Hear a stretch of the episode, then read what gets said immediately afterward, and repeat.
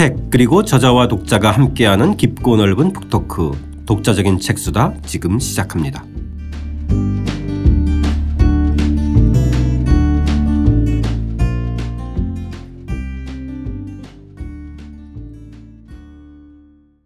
이우견 교수와 함께하는 이우견의 중국 수업 8장입니다. 중국인들은 왜 모조품을 만들까 편 시작하겠습니다. 저는 책 만든 사람 김학원입니다. 예, 함께 책을 읽을 김한밀입니다. 네, 반갑습니다. 이우견의 중국 수업의 이우견입니다. 도입부 읽으면서 이야기 시작하겠습니다. 105쪽입니다.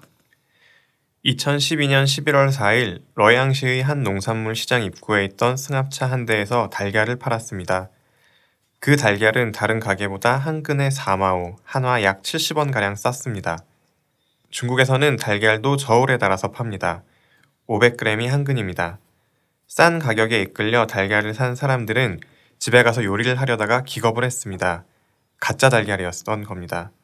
달걀까지 가짜가 있다니 중국을 뒤집어 놓은 가짜 달걀 사건입니다. 놀라운 뉴스였어요. 그렇죠. 그러니까 무슨 수천 수백만 원 하는 뭐 고가품이나 고가 시계도 아니고 예. 달걀이 중국에서도 엄청 싸네요. 그렇죠. 달걀이 이제 중국 사람들이 기본적으로 어, 가장 기초적인 생필품인데 네. 이거를 이제 가짜를 짝퉁을 만든 거니까 굉장히 아주 충격적인 일이었죠. 그 팔고 어디로 온가 사라지나 봐요. 그렇죠. 그뭐 팔고 어, 뭐냐 노점상처럼 네. 이렇게 이제 트럭을 넣고 그렇게 이제 판매를 하는 거죠. 그 이렇게 이제 어, 여기서 일단 팔고 또 다른 데로 가버리고 이렇게 되는 거죠. 그러니까 우리가 아는 보통 짝퉁은 네. 에, 이 비싼 이 고가품을 이제 음, 그 가지지 못하는 그렇죠. 중산층이나 네. 그좀 이렇게 수입이 적은 층들 대상으로 만든 건데 예. 이거는 완전히 그 바닥으로 들어가서 거의 하방 아주 싼 건데. 하방 수준이네. 네. 짝퉁의 하방 수준. 그러니까 이게 이 사례는 그 다른 나라의 짝퉁 수준하고는 굉장히 다른 거죠. 그렇죠. 그러니까 중국이 짝퉁이라는 게 우리가 알기로는 무슨 럭셔리한 명품이나 이런 것만 하는 게 아니라 일상 생활용품까지 다 짝퉁이 있다라는 아주 중국 지극히 중국스러운 중국다운 짝퉁 문화입니다. 어. 그러니까 이제 이 사실은 우리나라에서는 이렇게 만들면 장사도 안 되죠. 그러니까 아, 그렇죠. 안 되는 저 이- 네. 굳이 이렇게 시도를 안 하는데 어, 아주 싼 건데 그러니까 싸다 보니까 이익은 별로 안 남겠죠. 네. 근데 이제 만약에 많이 팔면 대량으로 파는. 대량으로 파니까 이게 장사가 되는 겁니다. 근데 놀라운 기술력이에요. 그러니까 실제로 모양이나 이렇게 깨트려 봤을 때도 별 차이가 안 난. 그래서 이제 이거 이게 생기고 나서 CCTV에서 이제 그 고발 프로에서 이걸 추적을 합니다. 예. 그래가지고 봤더니 의외로 이 가- 짝퉁 달걀을 만드는 그 공정이라고 할까요? 만드는 법이 제조법이 인터넷에 굉장히 많이 올라와 있었다는 걸 발견하고 실제로 해보기도 하거든요. 그러니까 이게 화학약품을 가지고 이렇게 해보니까 색깔도 이렇게 낼 수 있고 물론 이제 깨면 안 되죠. 음. 깨면 이제 분명히 이제 가서 이렇게 해볼 요리를 하려고 하면은 이제 금방 들통이 나지만 겉모양까지 아주 유사하게 만들어낼 수 있다는 거죠. 그러니까 그만큼 기술력도 있고 또 그만큼 시장이 있다는 거죠. 그래서 이제 제일 중요한 게 짝퉁을 만들어내려면 기술력과 시장이겠죠. 음. 그이 두 가지가 갖춰지니까 여러 가지 이제 아주 다양한 짝퉁이 만들어진다는 거죠. 우리나라에서는 달걀을 시가보다 한 3분의 1 가량 판다고 한다면 예. 일단 사람들이 좀 의심할, 의심할 것 수. 있겠죠. 예. 네. 근데 이게 중국은 아시다시피 이게 우리가 고급 음 아주 그 럭셔리한 사치품이라 보면 굉장히 비싸거든요. 네. 근데 중국이 우리나라보다 소득이 낮으면서도 불구하고 그 아주 고가의 시장들은 또 활성화되어 있어요. 뭐 명품 시장들이. 근데 이제 우리가 생각해 보기에는 아 중국 월급 수준이 우리보다 한 절반이나 3분의 2 일반적으로 이제 평균적으로 보면 이제 그럴 것 같은데 어떻게 저렇게 고가를 소비하지 이렇게 생각을 하는데 생필품 싸요. 아.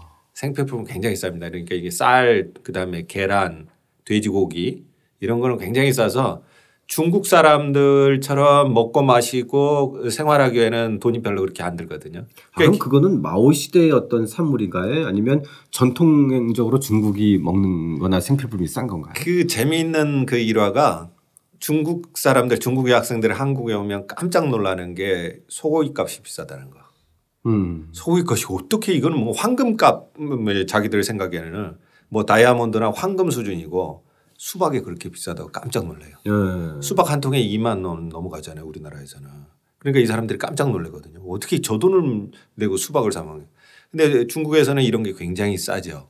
그러니까 예전에 전통사에 보면 일단 백성들은 배불리 먹여. 그렇죠. 그러니까 이거에다가 또 듣기로는 마오 시대 때는 인민들이 먹, 인- 먹는 거는 무조건 싸게. 기본적으로 이렇게 이제 쿠폰으로 공급해 주니까 심지어 술도 싸게 만들어. 네. 이 이거는 굉장히 싸게 정책을 가져갑니다. 그러니까 어, 지금도 이런 전통이 남아 있죠. 사회주의 전통인데 그 가장 생필품 그 다음에 버스비 그 다음에 지하철 요금 그러니까 없는 사람들도 최소한의 생활은 유지하기는 굉장히 쌉니다. 그러니까 중국 사람이 와서 저한테 물어보더라고요 한번 한국 사람들이 제일 좋아하는 고기가 뭐냐 그래요. 어, 당연히 소고기지. 아. 그렇죠. 그러면 소고기 값이 제일 싸야 되는 거 아닌가 이렇게 물어봐요. 아 한국 사람들이 제일 좋아하니까. 많이 먹으니까. 예, 많이 먹으니까. 중국은 돼지고기가 더 싸, 저, 제일 싸거든요 또.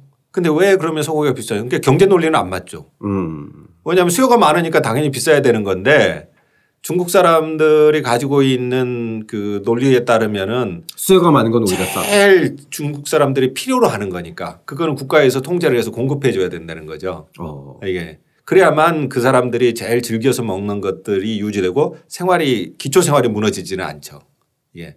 그러니까 없는 사람이든 있는 사람이든 그, 그 사람들이 가장 먹고 싶어하고 필요로 하는 것은 싸게 공급을 해줘야 된다는 거죠. 술은 어떤가요? 술도 싸죠. 근데 물론 이제 엄청나게 비싼 저희는 건 이제 소주하고 막걸리만 싸고 나머지는 비싼. 그렇죠. 엄청나게 비싼 소주 저 술도 있지만 그냥 일반 사람들이 먹는 술은 싸죠. 고량주들. 예, 제가 중국에서 유학할 때 매일 수박을 한 통씩 먹었어요. 제가 수박 수 굉장히 좋아하거든요. 아, 중국에서 중국에서 워낙 싸니까. 그 당시에 수박 한 통이 20원이 어. 우리 돈으로. 어. 그러니까 아, 우리나라 우리 돈 우리 돈으로. 네, 우리 돈으로 환산해서 20원이요. 어. 그래서 제가 수박 굉장히 좋아하는데 매일 한 통씩 먹는 우리나라에서는 그 당시에 그럼 몇백 원은 했을 거 아니에요. 그 우리나라에서는 그 당시에도 지금처럼 2만 원은 하지만 몇천 원은 그렇죠. 예. 이게 적어도 한 만 원 좀 하고 그랬어요. 그렇기 때문에 수박 한 통이면 동네 사람들 다 모여서 그렇죠. 깨서 거기다 얼음 얼음 먹어서. 먹는데 예, 거의 그냥 뭐 얼음 70% 수박 뭐 30% 이렇게 먹는. 여기 계란도 이제 근으로 따서 떠서 판다고 이렇게 나와 있는데 중국에 모든 걸 다 근으로 떠서 팔거든요. 수박도 한 근 두근 합니다. 이게 사실 그게 맞죠. 이게 하나에 얼마가 아니라 조금씩 미묘하게 그 무게가 다르잖아요. 예. 그러니까 이제 수박도 이게 한 근짜리인지 한 근 반짜리인지에 따라 가격이 달라요. 그 이제 그런 것들이 싼 거는 한국 사람들은 보통 아 걔네들은 인구가 많아서 그런 거야. 하지만 예. 인구가 많아서라기보다도 국가 정책이 그런 국가가 거예요. 이제 그런 것들을 공급해 주는 거죠. 왜냐하면 인구가 많을수록 생필품이 더 비싸질 수도 있거든요. 맞습니다. 많이 수요가 많기 때문에. 예, 예. 그런데 이제 적극적으로 왜냐하면 이게 밑바닥이 무너지면 큰 일이거든요. 그러니까 이제 사실은 큰 나라일수록 소득 격차가 많이 나잖아요. 이제 시장이 크다 보면 큰 시장에서 돈을 버는 사람도 버는 사람도 굉장히 많아지겠죠. 그렇죠. 그런데 이제 그런 과정에서도 그 유지되는 거는 밑에 사람들은 그래도 싼 거라도 최소한의 필요한 것, 그 다음에 그 사람들이 제일 좋아하는 것 이런 거는 먹을 수 있도록 공급을 해야 되는데 만약에 어 중국 사람들이 좋아하는 돼지고기 값이 우리나라 쇠고기 값처럼 올라버리면 중국은 폭동이 일어나. 폭동이 일어나겠네. 어. 그렇죠. 그러니까 에, 말하자면 중국 사회가 유지되는 기본 원리 중에 하나겠죠. 그러니까 지하철 값도 굉장히 싸거든요. 우리나라보다. 그러니까 이런 부분은 야채값, 채소값, 쌀값 네, 이런 것들을 기본적으로 보장해 주면서 생활을 유지해 주는 거죠. 근데 이제 달걀도 그랬어요. 이렇게 음. 달걀도 한 근 두근 이렇게 에, 떠서 팔고 술도 중국에서는 한근 이렇게 하거든요. 어. 예, 근으로 팔아요. 일반적으로 중국 술은 이제 우리 한 병짜리가 500cc거든요. 네, 네. 그러니까 500 단위가 한 근입니다. 아, 아. 그래서 술 할 때도 반 근짜리 주세요. 그리고 아. 어, 반 근짜리는 250cc가 있죠. 저희 이제 소주 막걸리는 옛날에 되로 팔아요. 대로 팠죠 옛날에 예, 그거 예. 그거 그거 아, 예, 있는 그런 건 겁니다. 개념이네. 이 개념이 남아 있는 겁니다. 예. 그래서 달걀도 이렇게 되게 이렇게 한 근 이렇게 두 근 이렇게 사는데 이 짝퉁도 이제 가장, 그 아주 싸고 기본적으로 이- 이런 거는 가짜가 없다 하는데 가짜가 있는 거죠. 네. 그거를 또 3분의 1 가격에 공급해요. 그러니까 이게 그만큼 해서 수요가 있으니까 이거 말하자면 짝퉁이 팔린다는 것이죠. 네.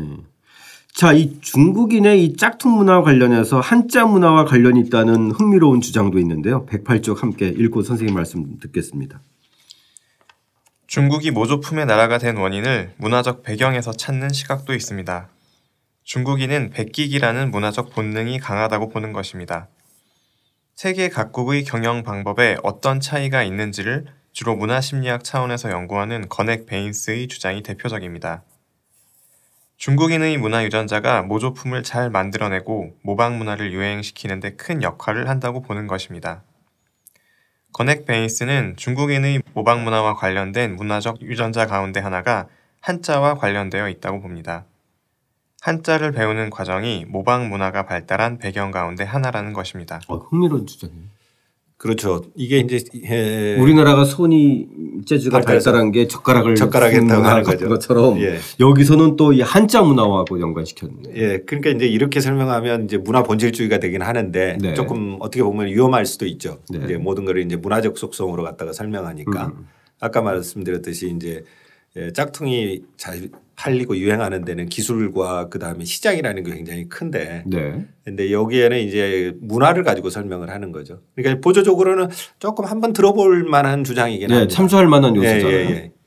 더군다나 이게 이제 한자하고 관련해서 이걸 모방을 설명하는 거기 때문에 이거는 뭐 아, 완전히 타당하지는 않지만 음. 흥미로운 주장이긴 합니다. 확실히 한자는 배우는 과정에서 오래된 베끼기의 과정이 전제돼야 되잖아요. 그렇죠. 이게 우리가 지금 어린 아이들도 한자가 제일 어려운 이유, 그 다음에 서양 사람들이 감히 이게 중국 한자를 못 배우는 이유가 지금 바로 여기 있죠. 이게 너무 복잡하잖아요, 이게.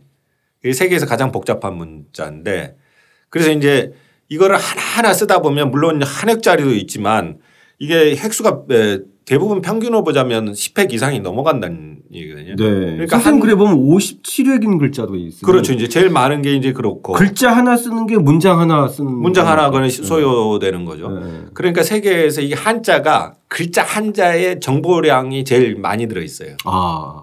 이게 그러니까 굉장히 아주 축약적이고 압축적이죠. 근데 이제 한자를 쓰는 과정이라는 거는 그거를 하나하나 집어 넣는 과정이자 또는 하나하나 풀어내는 과정이죠. 이렇게 쓰다 보면 한 획 이렇게 쓰다 보면 그러네요. 그래요. 그러니까 어 그런 과정을 통하다 보면은 한자가 가지고 있는 정보량이 제일 많고 한자는 한 번에 쓸 수 없죠. 네. 여러, 여러 번 나눠 써야 되고 모아 써야 되고 이런 원리들을 하다 보면 아주 세심하게 에, 이 한자를 구성할 수밖에 없고 그 다음에 그거를 구성하는 과정은 사실 분해하는 과정하고 똑같거든요. 네. 그러니까 저희도 중국 쪽의 책들은 한글로 번역하면 최소 1.5배, 보통 1.8배가 넘어요. 그렇습니다. 지금 우리가 한 이제 한글 문화로 이제 빠르게 넘어오면서 한자를 이제 안 쓰고 있는데 제일 문제는 축약성이에요. 그래서 이제 우리가 그 추, 예, 압축하는 간, 저 축약하죠. 말 줄임 말. 요즘에는 뭐 갑분싸 뭐 이런 얘기죠. 아, 이런, 이런 것들이 이제 하- 우리가 한자로 쓰면. 네. 한자 문화에 쓰면 한자로 가능하거나 두자로 가능하는데 이게 안 되거든요. 아, 그러니까 이제 줄임말이 나오는 거죠. 한글 문화에서. 음. 어, 이 축약성이 이제 원래 우리 한자가 가지고 있는 우리말 안에 있었는데 이제 우리말에서 점차적으로 한자가 이제 나가버리지 않습니까? 그리고 이제 한글로 에, 빠르게 이제 전환되는 과정에서 근데 말이 너무 한글은 쉽고 좋은데 배우기가 길어요. 빠르고. 예, 네. 길어요. 그러니까 오죽하면은 저희는 초등학교 들어가기 전에 다 배우잖아요. 그러죠. 옛날 뭐 지금 유치원이나 예. 한글 교육이 없어도 네. 초등학교 들어가기 전에 어르신들한테 좀 배우면 금방. 근데 한자는 안 되죠. 네. 한자는 물론 이제 초등학교는 배우긴 하지만 몇 자나 배우겠어요. 6학년 내내 저도 이제 가끔 그그 중국 가보면은 대도시 뒷골목이나 네. 소도시의 그, 그 허름한 중, 그 중국 식당 가면 꼭 그 초등학교 학생이 그 식당 한 켠에서 받아쓰기 받아쓰기. 하고 있죠. 그 나중에 물어보니까 6년 내내 그것만 한대요. 그러니까 일반적으로 평균적으로 하면 1300자 정도 쓰거든요. 그러니까요. 천방자를 하는데 예. 어, 평생 한 2000자 정도 배우고 많이 배우면 2000자 정도 배우고 끝나버린다는 얘기. 굉장히 그 배우기 어려운 글자입니다. 음, 그 그러니까 그 글자를 쓴다라는 게 아주 고도의 그 말하자면 기계를 조립하고 해체하는 과정에 버금간다라는 게 이런 주장의 핵심입니다. 그리고 그러니까 한, 또 오랜 베끼기의 과정이. 그렇죠. 오랜 베껴야 됩니다. 이거는 한자는 진짜 있는 중하고 베끼지 않으면 못 배우는 거거든요. 우리는 소- 그냥 듣기만 하고 그대로 할 수 있지만 들은 대로 그냥 쓸 수 있지만 중국어는 뜻 글자이기 때문에 들은 대로 못 쓴단 말이에요. 네, 네. 아나운서들도 가끔 글자를 잘못 읽잖아요. 그래서 그 챙피를 당하는 일이 생기는데 그러니까 이러한 어려서부터 이러한 문화적인 훈련 과정이 이 한자 쓰기에 들어있는 거고 이러다 보니까 부품을 잘 해체하고 조립하고 하는데 발달돼 있다라는 거죠.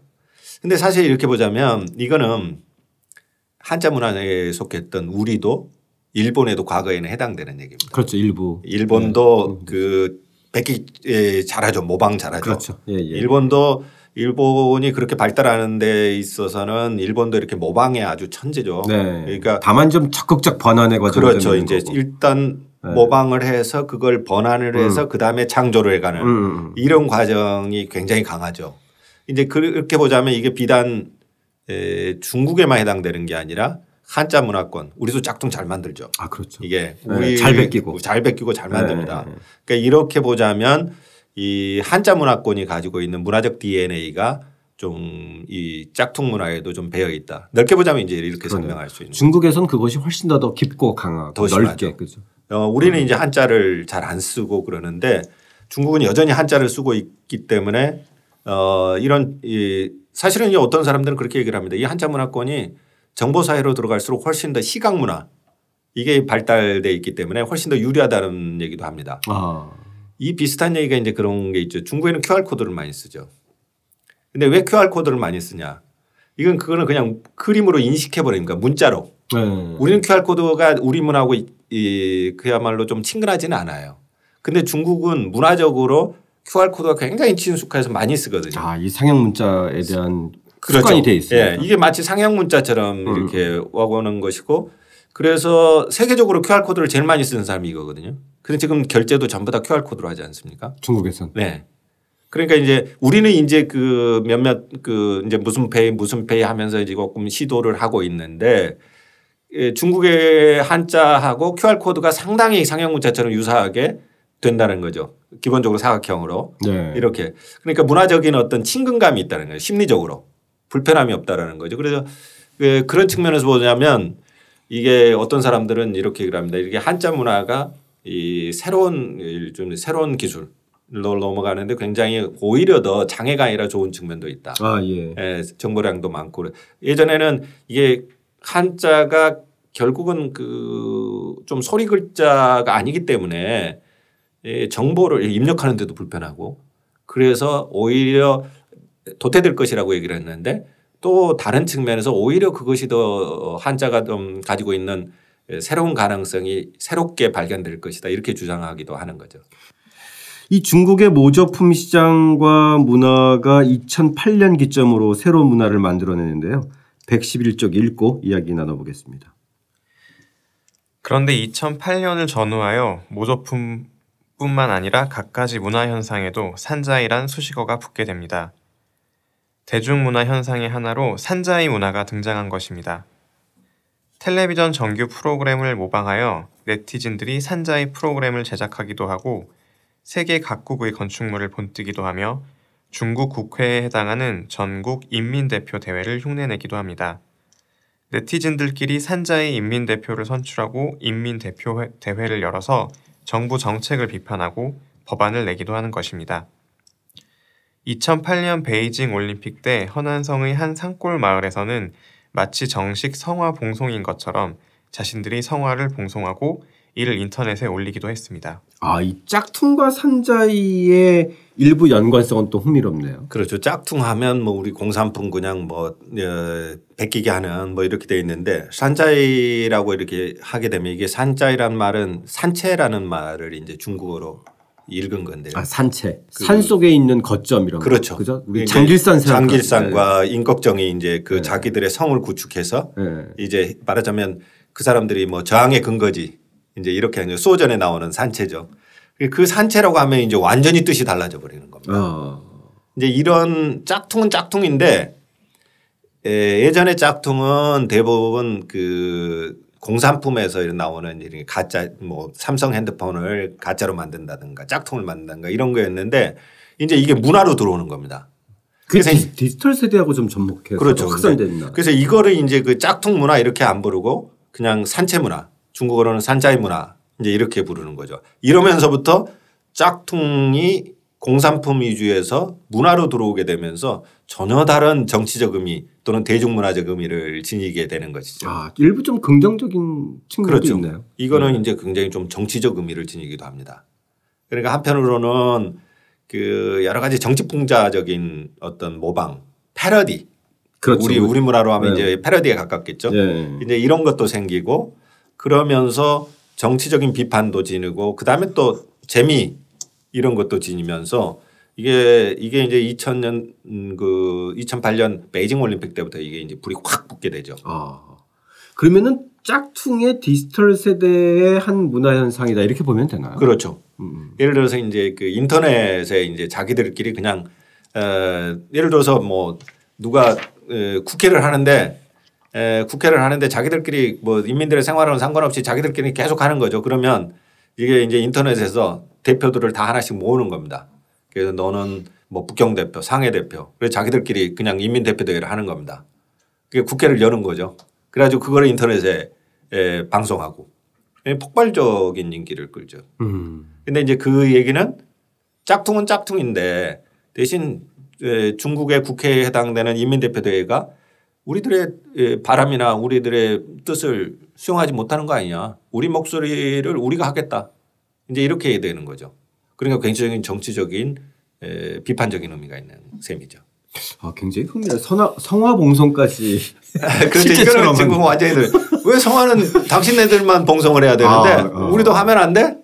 그리고 뭐 이름 있는 사람만 해. 우리 동님께서 한번 해보자. 그러니까 되게 흥미로운. 예, 한번 해보자. 이제 이러는 거죠. 예. 그리고 실제로 합니다. 이- 이런 것들을 음. 이제 많이 하고 이제 그 중국은 설날 그 그러니까 그 금음날 저녁에 그 최고의 오락 프로그램이 있거든요. 이제 그러면 이제 춘완이라고 그래서 범춘자 저 저녁 완자를 써가지고 만자를 써가지고 이제 그게 이제 최고의 쇼 프로그램입니다.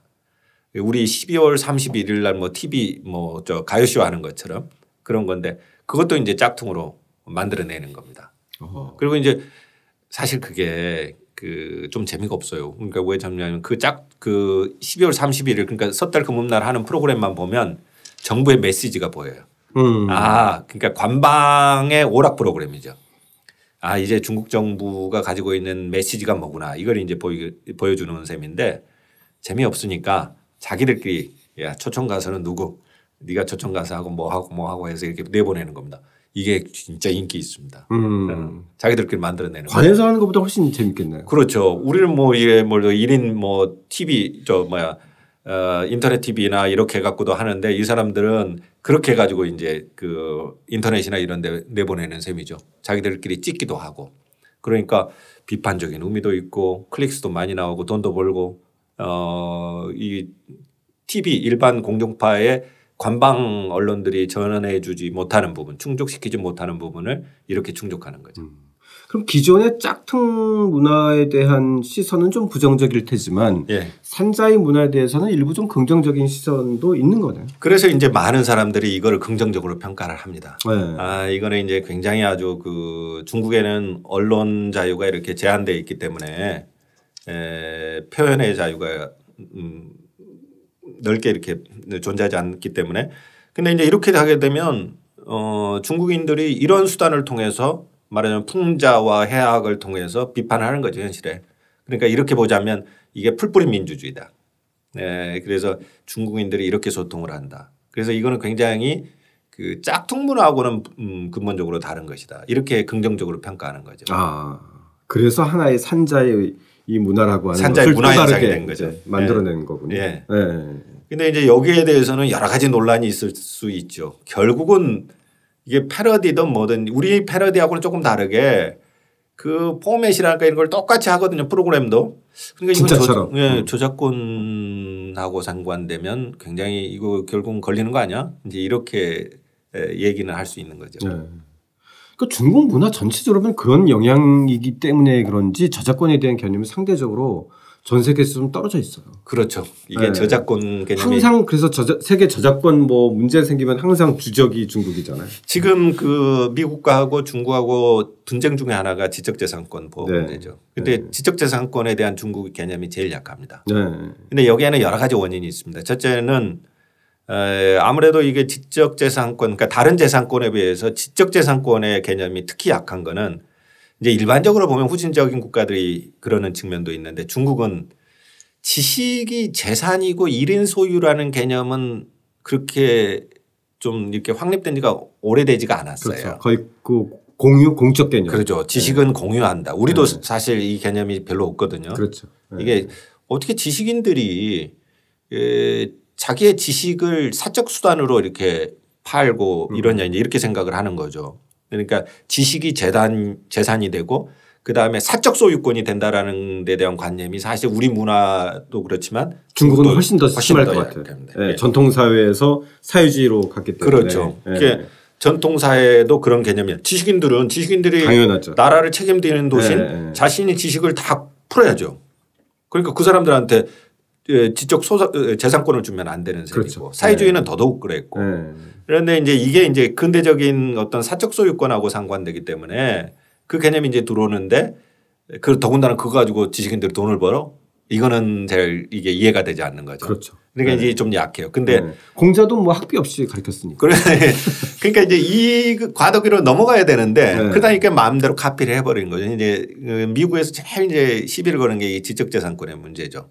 그러니까 서구적인 법 체계하고 중국의 전통적인 의식하고 이렇게 괴리되는 부분이 이 아, 지점에서 그것도 있었던 굉장히 거죠. 큰 문화적 차이인데요. 굉장히 차이죠. 근데 예, 예. 어 이제 어쩔 수 없이 중국도 이제 이쪽 네, 지적재산권을 보호하는 방향으로 갈 수밖에 없는 거죠. 사실 뭐 전 세계적으로 지적 재산권이 계속 연장한 것도 예. 그 결정적인 원인이 그 디즈니의 그 미키 마우스 나이 때문에. 그래요. 아 그렇죠. 예, 예, 예. 예. 그 친구가 나이가 오, 30이 되니까 30년, 50이 되니까 50년, 이제 70이 되니까 70년 이렇게 늘, 늘어났던 거기 때문에 네.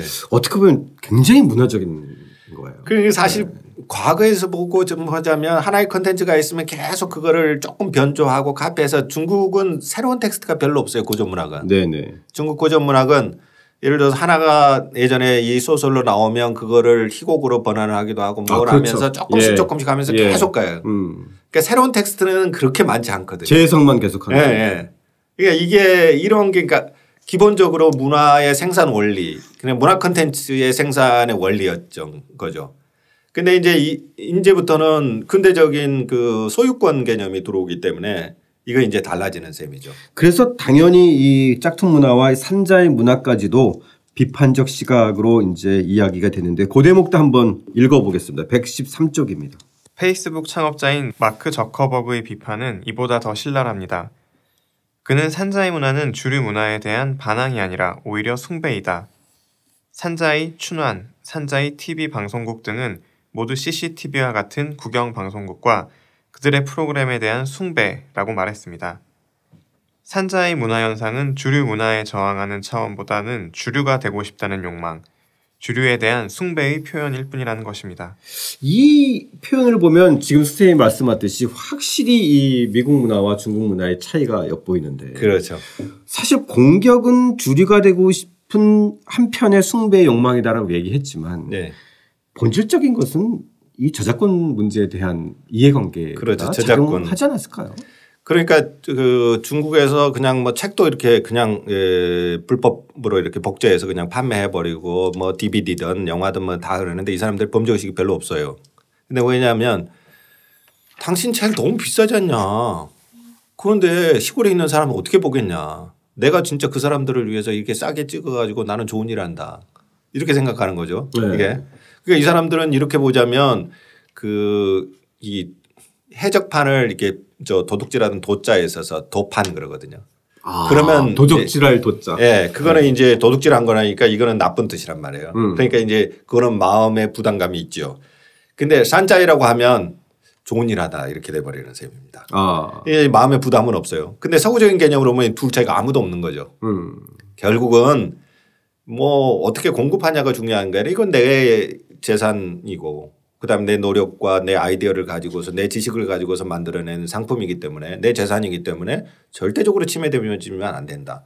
근데 이제 산자회를 하는 사람들은 그 수용자를 봐라.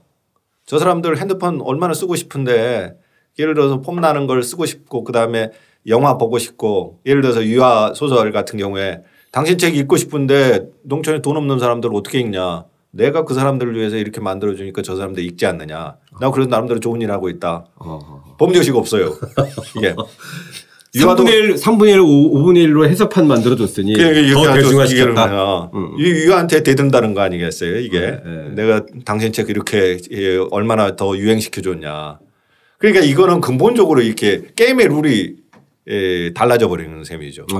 그러니까 이제 근데 이제 이 저커버가 하는 얘기는 저커버가 하는 얘기는 그런 겁니다. 결국은 모방도 결국은 멋진 삼성 휴대폰 갖고 싶고 그다음에 좋은 옷 입고 싶고 이제 그런 주류 문화를 닮아가려고 하는 욕망이지 주류 문화에서 벗어난 거 아니다. 뭐 그런 위대한 뜻이 있는 거 아니다. 에 이제 굉장히 아주 상업적이고 그런 욕망이다. 이제 저커버그는 이제 그런 차원에서 보는 겁니다. 네. 자 마무리하면서 한 가지 궁금한 게 그럼 앞으로 어 떤 방향으로 좀 갈까요? 중국의 이 짝퉁 문화, 산자의 문화. 한편의 긍정성과 한편의 부정적인 시각이 있는데 전체적인 외부의 시선은 좀 한편으로는 재밌다, 흥미롭다 하지만은 전체적으로는 좀 부정적인 시각이 많잖아요. 그죠. 지금도 뭐 한류도 다 카피하죠 많이. 근데 네. 요즘에는 이제 많이 사갑니다. 음. 어, 근데 이게 중국 정부가 지금 중미 갈등, 중국과 미국 또는 미중 갈등에서 가장 첨예한 게 지금 이 부분이기 때문에 이게 자꾸 지금 퍼포먼스도 하고 관련 법규도 만듭니다. 에, 그래서 지금 이 부분은 강력하게 나오기 때문에 그리고 산자의 문화 현상도 많이 죽었어요. 그래서 이러한 현상은 앞으로는 크게 많아질 것 같지 않지만 아, 예. 본질적으로 없어지지는 않을 겁니다. 네. 이런 카피는 그리고 중국은 주류에서는 단속을 하더라도 밑바닥에서는 여전히 그 계속 가기 때문에 어 오락 프로그램이라든가 책이라든가 이런 부분에 있어서 그 주류 문화가 밑바닥까지 다 충족 못 시켜주거든요. 예. 그러니까 이제 예, 가장 기층에 있는 밑바닥들은 자신의 논리를 가지고 계속 사는 겁니다. 그리고 그렇기 때문에 이제 거기까지 다 통제는 못 하겠죠. 그런데 어쨌든 그 상층부에서는 많이 예전보다 줄었어요. 짝퉁이. 네. 그리고 중국 정부도 대단히 그 대대적으로 단속을 하고 그러니까 우리도 사실 돌이켜 보면 그 전후 80년대까지 한 네. 40년간은 다 베꼈잖아요. 그렇죠. 일본 거 베끼고 미국 예. 거 베끼고. 예. 아니 제- 둘러보면 다 베낀 거잖아요. 그러니까 이제 일반적으로 얘기하는 사람들은 그렇습니다. 네. 뭐 이게 중국만의 현상이냐. 90년대 들어서면서 이제 우리도 저작권 문제 예. 예, 이런 문, 문제들이 이제 활성화되기 시작했으니 중국도 사실 뭐 80년대 개혁 개방 했으니까 네. 2020년 되면은 달라지지 않을까요? 그러니까 이제 후발에서 이렇게 뒤늦게 출발하는 나라들이 가지고 있는 일반적인 패턴이지 예. 중국이 더 그런 건 아니다. 네. 대신 이제 중국은 나라도 크고 그렇기 때문에 이제 좀 심하게 나타나지만 우리도 그랬고 일반적인 현상이다 이렇게 보는 거죠. 그렇죠. 이제 그렇게 이제 근데 문제는 이런 겁니다. 미국이 이 부분에 이제 민감할 수밖에 없는 것은 카피 단계를 지나서 창조 단계가 이제 나오면 이게 이제 위험한 거죠. 음. 그러니까 이제 미국은 이- 이 부분을 아예 카피 자체를 지금 못하게 막는 거죠. 이게 지금 네, 미국이 중국이 쫓아오는 게 지금 제일 겁나기 때문에 카피가 계속되다 보면 거기에서 이제 조금씩 조금씩 창조가 일어날 거고 그러다 보면 미국을 따라잡을 수도 있기 때문에 이 카피를 잡는 것 이게 이제 굉장히 중요한 미국의 전략이 되는 셈이죠. 그러니까 이제 이게 미중 사이의 분쟁이 그 지적재산권 부분에서 크게 붙는 거는 뭐 미사일 만드는 어마어마한 기술도 있지만 아주 굉장히 아주 넓은 범위에서 중요한 문제가 되는 셈입니다. 아 그러네. 네. 어쨌든 짝퉁 문화로 시작했지만은 또 오늘의 중국을 이해하는 되게 중요한 산자의 문화까지 거기다가 또 중국과 네. 미국 사이의 지적 재산권의 한판 승부까지 내다가 보면 상당히 흥미로운 주제네요. 어, 지금의 중국을 이해하는 굉장히 흥미로운 주제입니다. 네. 선생님 얘기 듣고 나니까 약간 부정적인 시선보다 약간 중국을 좀 응원하고 싶은 생각도 좀 있어요. 미국이 너무 세게 나오고 네. 너무 정말 일방적인 너무 이렇게 음, 문화적 교류라기보다도 예. 그야말로 이게 그, 그 이용과 비용 이런 쪽으로만 너무 그동안 강조해 와서 미국은 지금 사실은 지금 음, 초조합니다. 네, 가장 지나치게 네. 상업적으로 주도해 왔잖아. 저작권 그렇죠. 예, 지금 네. 이제 이 부분이 그리고 어, 너무 이렇게 지적재산권 부분에 서구적 개념이 이, 좀 강한 부분을 이제 중국의 이게 문화적인 부분을 건드리기가 굉장히 어려운데 예. 이거를 이제 제도로 확립해 가야 되는데 제도가 좀 확립되면서 문화를 바꾸려면 상당히 시간 걸- 걸리죠. 이제 그걸 부- 그런 부분이 있는데도 불구하고 미국 입장에서는 지금 이거를 말하자면 발을 걸지 않으면은 에, 중국이 계속 이게 말하자면 문화 콘텐츠나 이런 창의적인 산업까지 따라오거나 또는 기술력이 에, 미국을 따라잡으면 안 되기 때문에 지금 계속 뭐 태클을 거는 셈이죠. 예. 자, 이우견 쌤과 함께 했던 이 이우견의 중국 수업 오늘 8장 예, 짝퉁 문화에 대해서 저희들 이야기 나눴는데요. 다음 시간에는 구장 외국 제품 불매운동을 벌이는 까닭은 편으로 다시 이어가겠습니다. 함께해 주신 청취자 여러분 감사드립니다.